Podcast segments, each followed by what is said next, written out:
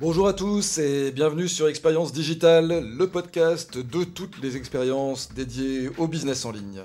Préparez-vous pour 30 minutes de témoignages et de bonnes pratiques en compagnie de ceux et de celles qui rendent le monde du digital encore plus simple, encore plus fou et encore plus excitant.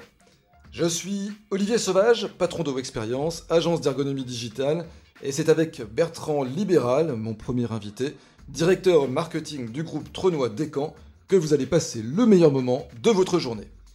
Dernière chose, sachez que ce podcast est une reprise du dernier webinar que Experience a réalisé le 8 septembre dernier. Donc, si vous n'avez pas pu y assister, réjouissez-vous, le voici tout beau, tout frais, tout neuf, sous format podcast. Maintenant, attention, accrochez-vous à votre fauteuil, ça va démarrer. Bertrand, bonjour. Bonjour Olivier. Est-ce que tu peux peut-être nous parler un peu de toi pour commencer, pour qu'on sache un petit peu ce que tu fais, et puis nous parler un petit peu de Trénois de Caen avant qu'on attaque, qu'on rentre dans le vif du, sujet. Donc, euh, tu t'occupes du, digital, du marketing. Euh, des Camps, peut-être. Euh, alors, on va peut-être commencer par toi ou par Trénois des Camps Qu'est-ce que tu préfères faire? Comme tu veux, on va faire un mélange des deux. Euh, alors, Prénois, c'est une vieille dame, hein, c'est une entreprise qui a 140 ans, qui euh, distribue du matériel pour les professionnels du bâtiment. Donc, on est fournisseur des artisans euh, du second œuvre, donc plutôt les menuisiers, les serruriers, les métalliers. on est implanté sur, historiquement sur le, nord de la France et aujourd'hui on descend jusqu'à Marseille. Voilà. on a couvert la moitié de la France. Euh, moi, chez Trénois, j'y suis depuis, euh, depuis un peu plus de deux ans maintenant, deux ans et demi, et je suis en charge, donc, euh, au sein du comité de direction, je suis en charge de la, de la communication, du marketing et du digital. Donc, ça va de, l'image de marque au site web, aux outils de communication interne, la RSE, le print, le print, l'acquisition de trafic pour le web, l'analytics, et, et j'en passe, c'est des meilleurs. Voilà. Euh, tout ça avec une équipe, euh, une équipe euh, constituée sur le sujet d'une un peu plus de 15 personnes qui, qui travaillent sur ces différents sujets. D'accord, donc c'est uniquement de la vente à distance ou il y a aussi de la vente en physique? Comment ça se passe? Alors aujourd'hui, on est, on est natif, j'allais dire nativement cross-canaux. on est né de, plusieurs canaux, hein, d'un canal, un canal de, avec les VRP de commerciaux itinérants qui vont chez nos clients, des agences physiques. On a 55 agences. la dernière vient de naître à Champigny-sur-Marne il, y a quelques jours. Euh, il y a dix jours exactement, euh, un catalogue et un site e-commerce, euh, tout ça interfacé, interconnecté et en temps réel pour nos clients. D'accord, donc ça fait déjà presque un peu inutilement très avant-gardiste dans le monde du, retail. tout le monde n'est pas logé à la même enseigne. Exactement, on y était un peu avant l'heure. Très bien. Voilà. du coup, déjà pas mal d'expérience sur le, sur le digital, j'imagine. Euh, avant de commencer de parler de, de Trénois et puis de ta fonction et de la manière dont vous justement vous gérez euh, l'expérience client digitale, est-ce que tu peux nous raconter, pour démarrer, ta meilleure expérience euh, digitale en tant que client? En tant que client Parce que j'avais pas dit. Ou alors en tant alors, j'en avais une, une, une, intéressante en fait qui collait bien avec le sujet. Euh, au risque de faire un peu ancien combattant, mais euh, j'ai eu la chance de, vivre la transformation digitale de l'interne, hein, ce qu'on a évoqué pendant des années, la transformation digitale de l'entreprise. Euh, et un, point moi, qui m'a pas mal marqué, c'est en 2008. à l'époque du web, 2008, c'est la préhistoire hein, quand même. Hein. On, venait, on, venait de quitter Caramel presque. Donc voilà. Yahoo avait encore des parts de marché intéressantes. Euh, les smartphones n'avaient pas encore envahi euh, les habitudes des utilisateurs. Exactement, on, était, on avait au mieux pour les plus performants, on avait du WAP sur les smartphones hein, quand même, hein, c'est pour les mieux équipés. Euh, c'était une refonte de Castorama.fr, donc entreprise dans laquelle j'étais, j'étais responsable e-commerce, donc refonte de Casto.fr. Et pour moi, en tout cas, la première fois, la découverte de, de l'UX. Voilà, donc une première démarche UX il y a, il y a 12 ans. à l'époque, peu de cabinets en France et peu de consultants qui faisaient ça. On était vraiment au balbutiement. Euh, et une première expérience là-dessus qui m'a vraiment marqué parce que c'est la première fois que je menais un, un projet de genre en tenant compte de l'avis du client. Euh, voilà, ce qui est assez rare quand même. Euh, et en, est, en appliquant toute la démarche et avec derrière une belle aventure humaine en fait. Au-delà de, de l'expérience, on a, ça, ça, a soudé pas mal les équipes et une belle aventure humaine. C'était, c'est pour moi un très bon souvenir et c'est ce qui m'a motivé, entraîné et poussé par la suite sur, sur le digital. Et à cette époque-là, vous avez déjà fait des, tests utilisateurs. Euh, comment vous aviez travaillé euh, Comment vous aviez intégré cette démarche UX euh? alors, on avait, euh, dès le départ, euh, on avait euh, des tests utilisateurs en amont. on avait travaillé cette partie-là. On avait donc récolté, récolté l'avis de nos clients sur notre site actuel, les besoins du client, respecter les différentes étapes. Finalement, on avait déjà à l'époque fait des wireframes, mis l'ADA après, fait des tests utilisateurs pour valider les choix. On avait appliqué vraiment la démarche avec des moyens assez similaires. Alors, la seule différence, c'est qu'on les faisait forcément venir en présentiel parce que la visio était un peu compliquée en 2008. Hein, on n'avait pas la fibre et pas la 4G partout. Hein, ça ne marchait pas. Ce n'était pas encore le cas. Euh, donc, ça se faisait qu'en présentiel derrière une glace 101, euh, comme on en fait encore d'ailleurs aujourd'hui. Mais, euh, c'était le, seul et unique moyen de le faire. D'accord. C'est une démarche que, que, tu as adoptée, que tu as continué à utiliser par la suite, automatiquement ou, épisodiquement? Alors, tout à fait, c'est une démarche que j'ai essayé de généraliser tant sur les sujets digitaux que sur, sur d'autres sujets. Euh, on est en train aujourd'hui de refaire le catalogue Trénois, donc le gros catalogue papier, hein, c'est un gros catalogue de 2500 pages. Et ben pour le faire, on a fait un peu, bon, on a simplifié parce que le test utilisateur est un peu plus compliqué. Il faudrait constituer un vrai catalogue complet pour faire un test utilisateur. Euh, mais en tout cas, on a été rencontrer nos clients, on leur a fait euh, rechercher dans le catalogue, observer ce qui allait, ce qui allait pas pour corriger sur la prochaine version. Donc on essaie de l'adapter au quotidien dans nos points de vente, dans notre démarche commerciale marketing globale. On essaye toujours de, de regarder au travers des lunettes du client. je répète souvent. D'accord. Pour continuer, donc du coup, on va, on va revenir sur le traînois de, de Caen. Euh, est-ce que tu peux nous parler euh, Alors, on est en 2020, on sait tous qu'on est dans un contexte euh, très particulier, qui a été un choc pour énormément d'entreprises en mars. Mmh on peut revenir un petit peu à la fois sur cette période du confinement et puis sur ce qui se passe actuellement pour vous, sur votre, votre actualité, puisque là, on est en septembre euh, les gens sont revenus de vacances. Euh, on a tous du chiffre d'affaires à, rattraper parce que bah, tout le monde, je pense qu'il y a eu une période très compliquée. Euh, où est-ce que vous en êtes aujourd'hui par rapport à ça? Alors, on a vécu comme, comme, comme, à peu près tout le monde, je pense, deux mois catastrophiques et, un, peu, un peu stressants, qui nous ont obligés d'ailleurs à bouger un peu nos méthodes et nos, organisations. Donc, on a, on a, pas mal évolué là-dessus. Euh, passer, le, le confinement, l'idée, elle était de se dire on, repart et on, se met en position de réaccélérer euh, très rapidement. Euh, donc, on a fortement utilisé le web. Hein. Le digital a été le canal, le canal qu'on a beaucoup utilisé à la sortie de confinement parce que nos clients n'étaient pas prêts à recevoir nos commerciaux, se déplaçaient pas forcément en agence, il y avait encore pas mal de contraintes. on a donc un poids du web qui a, bien progressé. Euh, et on a continué à accélérer les projets, euh, les projets sur ce, sur ce domaine. Aujourd'hui, globalement, on s'en sort pas trop mal. on ne va pas dire que c'est une belle année, hein. ce ne sera pas une année euh, historique, mais je pense qu'en mettant les moyens en place, on a réussi à aller rechercher des clients, à les fidéliser, à recréer une expérience, une expérience aussi intéressante parce que bah, on s'est battu pour avoir des produits en stock, pour continuer à les, pour les aider à redémarrer leurs activités également. En B2B, c'est aussi très important parce que notre client est dépendant de nous. Euh, et quand on lui a fourni des masques et du gel hydroalcoolique pour redémarrer ses chantiers, je pense qu'on le fidélise aussi euh, en faisant ça. D'accord. Euh, au moment du, confinement, comment vous avez, comment vous avez réagi? C'est-à-dire que est-ce qu'il y, a eu plus de commandes d'un seul coup sur le, sur le canal digital Est-ce que vous avez réussi à, à, traiter cet afflux de commandes ou, Apparemment, il y avait des problèmes de stock aussi. Comment ça s'est passé?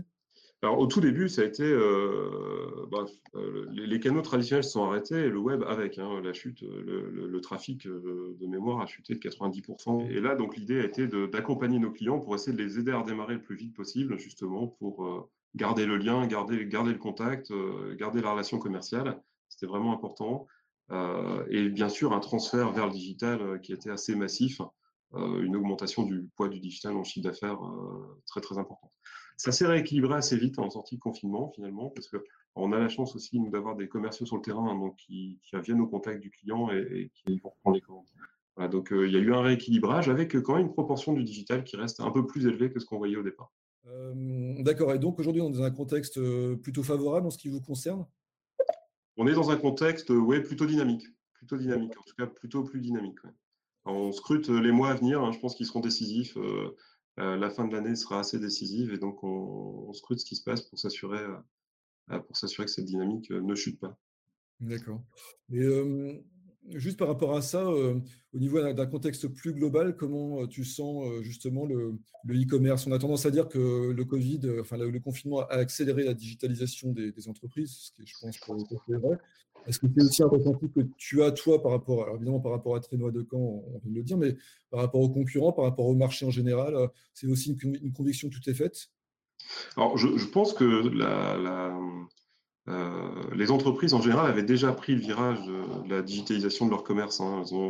Elles, avaient déjà, déjà compris, euh, pour la plupart, et je pense que celles qui ne l'avaient pas compris, euh, c'est presque déjà presque un petit peu trop tard. en tout cas, un petit peu en retard, on va dire. Les entreprises l'avaient compris. Je pense que maintenant, aujourd'hui, il n'y a plus de discussion. Il pouvait encore avoir des gardes-clochers entre le commerce, le commerce physique, le e-commerce. Je pense que les discussions n'existent plus vraiment et finalement, tout le monde a bien compris que les, différents canaux s'interfaçaient et que en cas de crise, bah oui, le digital, c'était un moyen aussi pour l'entreprise de continuer à, continuer à fonctionner. Donc, quand ça ne l'était pas encore, ça va devenir, je pense, un pilier stratégique du commerce des entreprises. Est-ce que ça semble raisonnable de séparer encore le digital des, autres canaux? Est-ce qu'en fait, en tant que directeur marketing, euh, il semble logique finalement de tout gérer euh, de bout en bout, le digital comme le physique? Est-ce que c'est la même chose pour vous?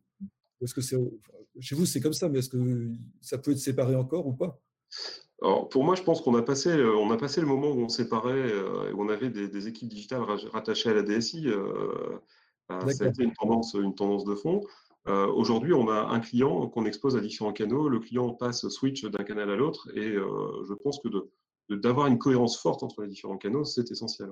C'est essentiel. Donc euh, après le rattachement hiérarchique dans l'organisation, dans l'organigramme, c'est pas forcément le plus important. Le tout, je pense que c'est que la volonté soit soit partagée et commune au niveau de la, direction de l'entreprise pour faire en sorte que les canaux soient bien alignés. C'est essentiel. D'accord du coup, là, on va rentrer un peu plus dans le vif du sujet. la thématique, le thème d'aujourd'hui, c'est les expériences digitales, les expériences clients euh, digitales. Euh, l'idée, c'est de voir comment, euh, à quel point c'est important pour une société comme Trénois de Caen. évidemment, quand on parle d'expérience, on parle de user experience, du aussi, mais c'est vrai qu'on peut l'élargir assez, assez facilement. déjà, pour toi, est-ce que tu pourrais nous donner ta, propre définition de à la fois de l'UX, mais aussi de l'expérience euh, client digitale Comment tu la définirais? Et est-ce que tu peux nous dire également euh, euh, à quel niveau tu la prends en compte dans tes stratégies, dans ta stratégie marketing? D'accord. alors, bah, pour moi, l'expérience client, c'est une somme de moments, en fait. c'est une somme de moments qu'on va vivre, qu'on va partager, qu'on va vivre ensemble. Alors, du début hein, de la recherche jusqu'à la fin, hein, bah, jusqu'à la fin, L'idéal, c'est qu'il n'y ait pas de fin, justement, c'est que ça reboucle à chaque fois, mais euh, jusqu'à l'utilisation du produit et jusqu'à même d'ailleurs le SAV derrière, qui fait partie euh, pour moi intégrante de, l'expérience client. Euh, donc c'est une somme vraiment, c'est vraiment une somme de moments partagés, alors positifs ou négatifs. Le tout, c'est que l'addition de ces moments soit, soit positive pour créer justement une relation durable, durable et favorable en fait, hein, qui fait en sorte de garder nos clients, de les fidéliser euh, je pense que c'est un super moyen de, fidélisation, de travailler ça. Alors nous, comment on l'intègre euh, On l'intègre de façon à ce que dans chaque, euh, dans chaque, dans chaque projet, on mette maintenant une vision, une vision client en fait. Alors, soit, soit avec une méthode UX complète, soit au moins déjà en, interrogeant en fait nos, forces de vente qui sont au contact quotidien du client. donc on essaye de, ne plus faire des projets de spécialistes de spécialistes digitaux, par exemple, mais bien, bien des, projets qui intègrent le métier systématiquement et qui intègrent le commerce. Donc, c'est le client qui pilote euh, l'expérience utilisateur du, digital, alors L'expérience utilisateur. On, essaye, en tout cas. Alors, euh, il y a encore, encore un petit peu de chemin, mais on essaie de plus en plus de mettre, de mettre l'œil du client dans, nos projets. tout à fait.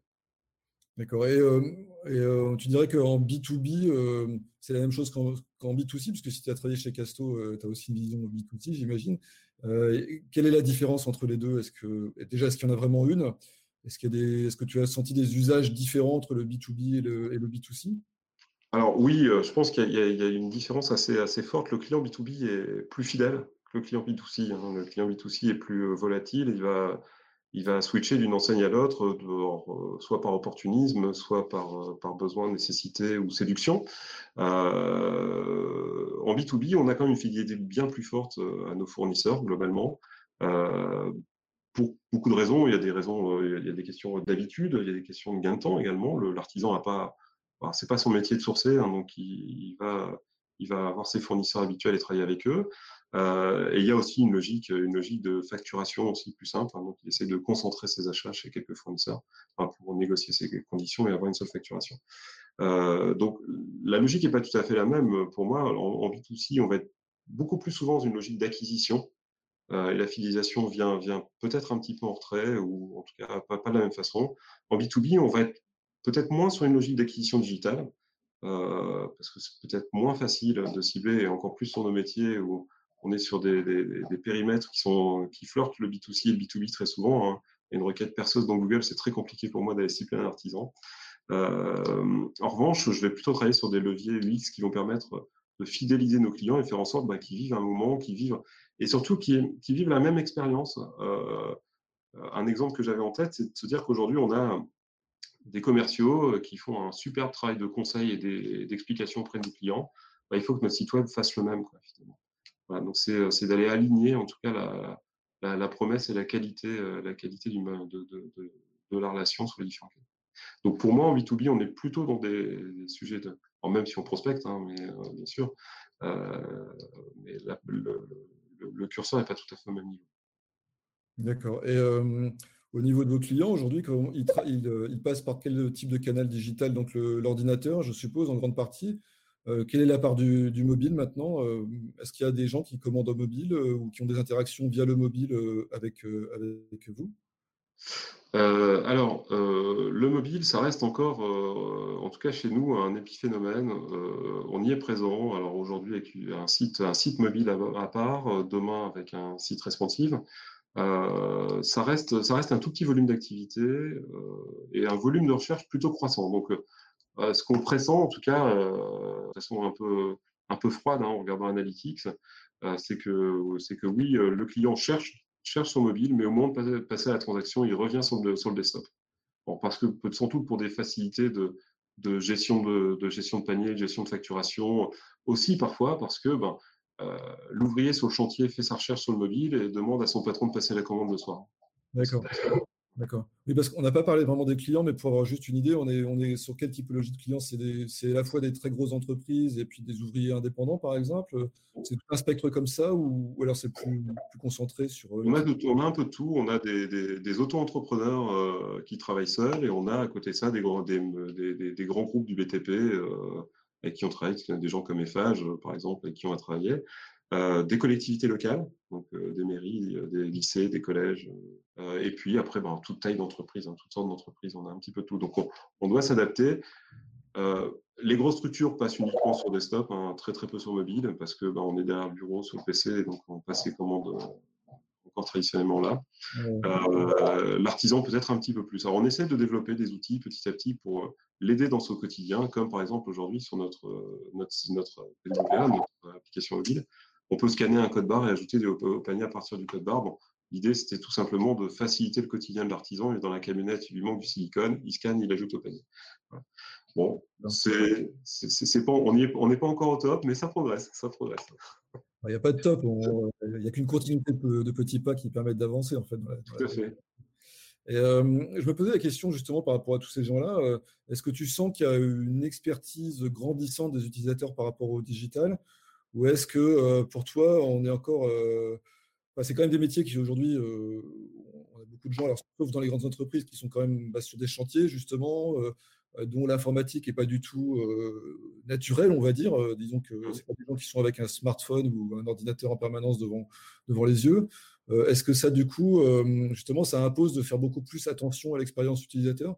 Est-ce que vous faites, vous, des efforts spécifiques pour avoir des interfaces beaucoup plus simple à destination de ce type de public ou est-ce que finalement, bon, ben, euh, vous prenez euh, les utilisateurs dans une espèce de masse globale en vous disant, ben, voilà, ils vont tous y arriver. Euh, comment tu appréhendes ça? Alors, en, général, la règle que, qu'on essaye d'appliquer, c'est de se dire qu'il faut que ce soit accessible aux, je veux dire, aux, plus mauvais, bah, c'est pas le bon terme, mais au moins, au moins experts. au moins experts. On va, donc, si on a un site simple, et, et, je répète assez souvent que on m'a souvent, demandé de faire un mode d'emploi pour expliquer comment fonctionnait le site. Alors, je pense que c'est la, pire des erreurs quand on doit faire un mode d'emploi, c'est que c'est compliqué. Amazon n'a jamais mis de mode d'emploi sur Amazon, sur comment acheter sur Amazon. Le Bon Coin n'a jamais mis un mode d'emploi sur comment publier une annonce. Euh, voilà, donc on doit, au travers de la conception, s'assurer en fait que finalement, il y pas, on n'ait pas besoin de mode d'emploi euh, pour, utiliser, pour utiliser le site. Donc on doit mettre euh, voilà, un accent assez particulier sur une conception simple avec des éléments euh, bien structurés, bien visibles, bien visibles. Finalement, si on a bien rédigé, si on a choisi les bons mots, euh, c'est très simple hein, d'acheter sur un site. Alors, on a quand même quelques éléments de communication auprès des clients, parce qu'on a des fonctionnalités avancées sur le site, comme des gestions d'utilisateurs, des, comptes multi-utilisateurs ou multi-adresses, où là, on s'adresse plutôt aux administrateurs des comptes et on va leur fournir des éléments pour les aider à configurer leur compte au départ. D'accord. Mais l'achat doit rester, doit rester très, très simple. Euh, maintenant, une question plus technique ou pas technique, je ne sais pas, mais est-ce que euh, tu as mis en place des outils qui permettent de, justement de, mesurer la qualité de l'expérience utilisateur? Alors, évidemment, on peut aussi mesurer la satisfaction. Je ne sais pas si tu, utilises le, NPS, par exemple, qui est un outil qui est couramment utilisé en marketing. Est-ce que tu arrives à l'évaluer, cette, cette expérience client, la qualité de cette expérience client? Alors, aujourd'hui, on l'évalue euh, de façon, euh, comme je disais tout à l'heure, un petit peu froide. On, est, on reste sur des KPI analytics euh, ou des tableaux de bord, des tableaux de bord chiffrés. l'idée, l'idée quand même à terme est de, d'évoluer, d'évoluer vers ça, avoir une, vue plus qualitative en tout cas de la relation. mon, l'objectif serait de mettre à terme en place un, baromètre enseigne en fait, hein, et avoir justement une mesure de, cette qualité de relation euh, qui soit euh, semestriel, annuel, à voir, mais euh, de, pouvoir mesurer l'évolution. on met en place des outils pour l'instant, et puis ben, l'idée, c'est de pouvoir mesurer l'impact de, ces outils. Donc oui, oui, on essaie de le faire. Aujourd'hui, c'est très informel, on, remonte, on remonte par le terrain. souvent, on a, des remontées de ce qui ne va pas. ça, on les a facilement, de, de, ce qui va un peu moins bien. Donc, on voudrait mesurer un petit peu plus. D'accord. Est-ce que vous euh, la partie euh, vitesse d'affichage des pages, temps de téléchargement, est-ce que vous monitorez un petit peu cette activité sur les, sur les serveurs? Puisqu'on sait que c'est quand même un, critère extrêmement important dans l'expérience utilisateur, c'est la vitesse d'affichage de, l'information. Alors, tout particulièrement sur mobile, même si vous, évidemment, vous avez encore une part assez faible du mobile, mais est-ce que c'est déjà quelque chose que vous monitorez aussi et que vous essayez de Ouais, c'est un indicateur qu'on suit, euh, qu'on suit euh, régulièrement. On a fait euh, pas mal de, pas mal d'efforts, dire, sur les derniers mois. tant sur le code pour optimiser le code que sur l'infra en fait. Hein. On a fait pas mal d'investissements d'infra pour remplacer nos serveurs, remplacer, améliorer notre connexion pour diminuer le, temps de chargement. alors, on, le suit. Bah, il y a l'expérience utilisateur, puis il y a aussi le SEO hein, qui, nous force, qui nous force à le faire.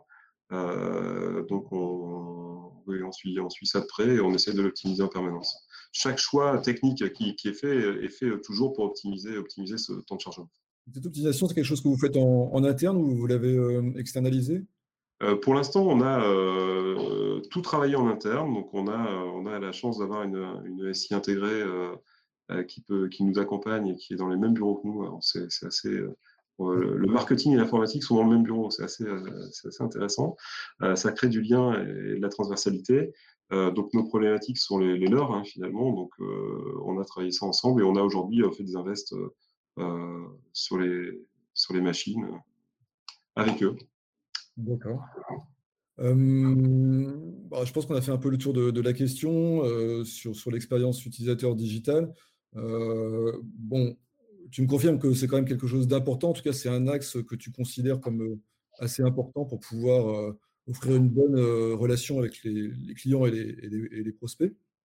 Tout à fait. je confirme que c'est pour moi le, prérequis, le prérequis de tout projet, de tout projet digitaux, c'est de passer, de passer par une vraie, une vraie démarche et d'intégrer l'UX dès la conception du coup, de ton, de ton point de vue, de, ta culture digitale, on va dire, est-ce que, tu aurais en tête comme ça des exemples d'entreprises qui, selon toi, offrent vraiment des bonnes, bonnes expériences tant, moi, je dirais tant au niveau ergonomique qu'autant sur l'aspect fun de l'expérience, par exemple, qui peut être vraiment importante dans le cas du, B2C, peut-être peut-être moins dans le B2B, je, je, ne sais pas.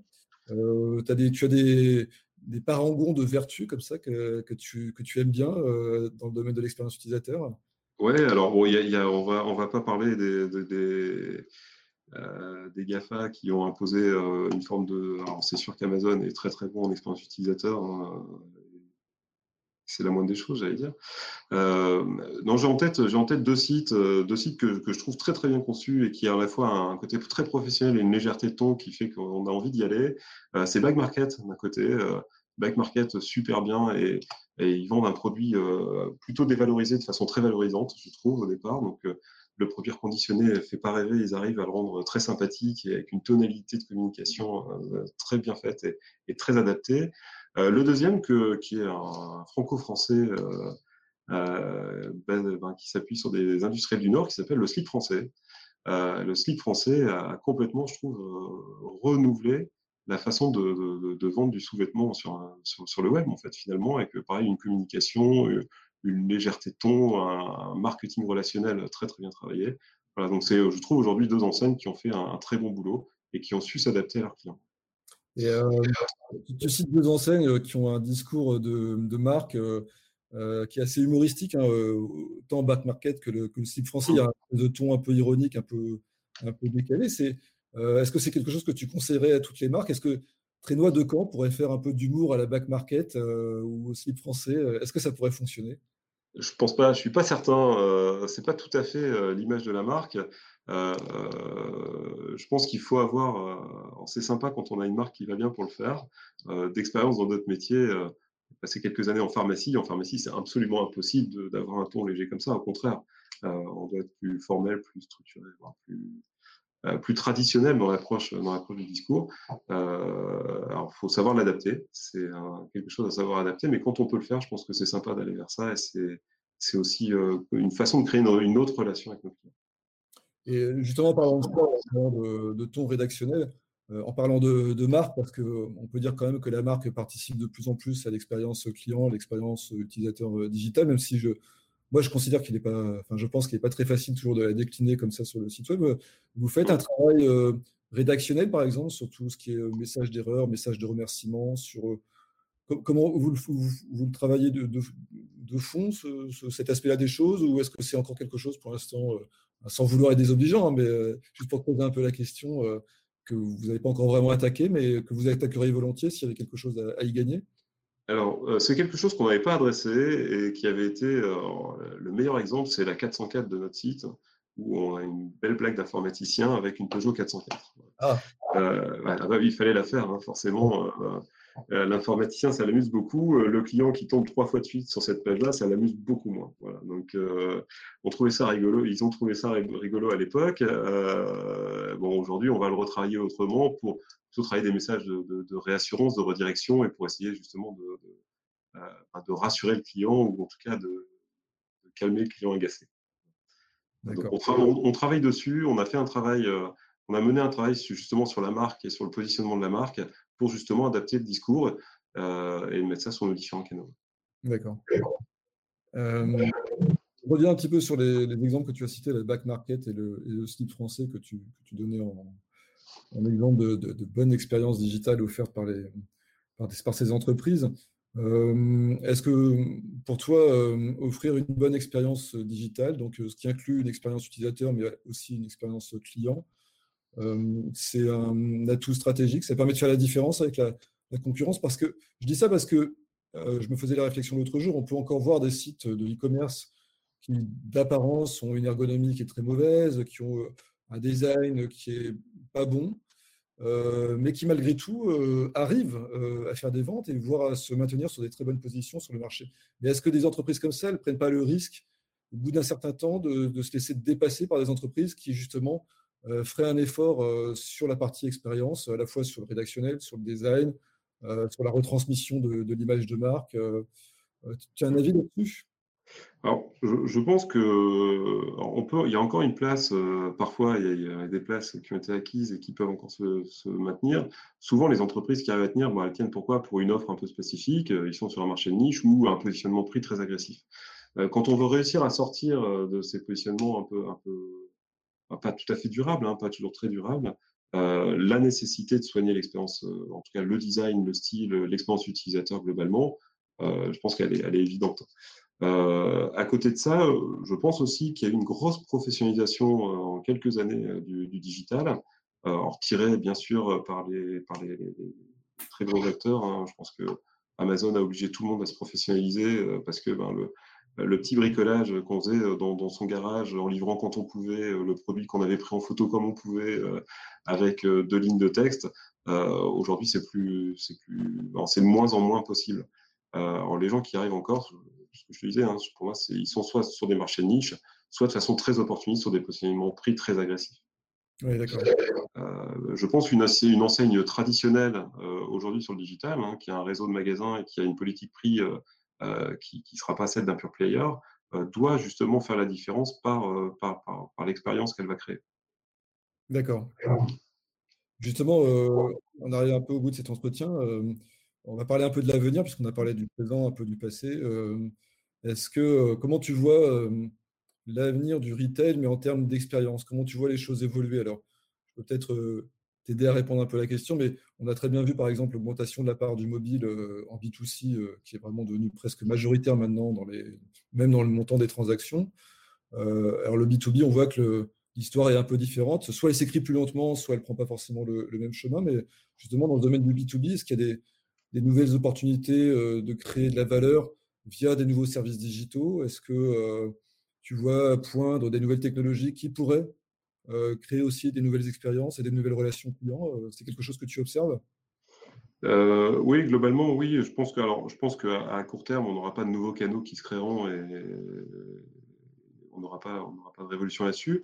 en revanche, le vocal, par exemple, hein, je pense au vocal. Ah, le, vocal, oui, le vocal, par exemple. Quelque chose que tu, tu, tu, que tu commences déjà à prendre en compte ou auquel tu réfléchis, tu vois Alors, euh, on l'a pas, on l'a pas intégré pour l'instant. On commence à y réfléchir. on commence à imaginer, par exemple, l'utilisation de chatbot aussi euh, pour bah, recréer ce, lien qu'on a nous euh, très humain dans l'entreprise avec nos clients. Bah, essayer d'humaniser un petit peu plus la relation plutôt que juste avec un moteur de recherche. On pourrait peut-être rendre ça plus interactif.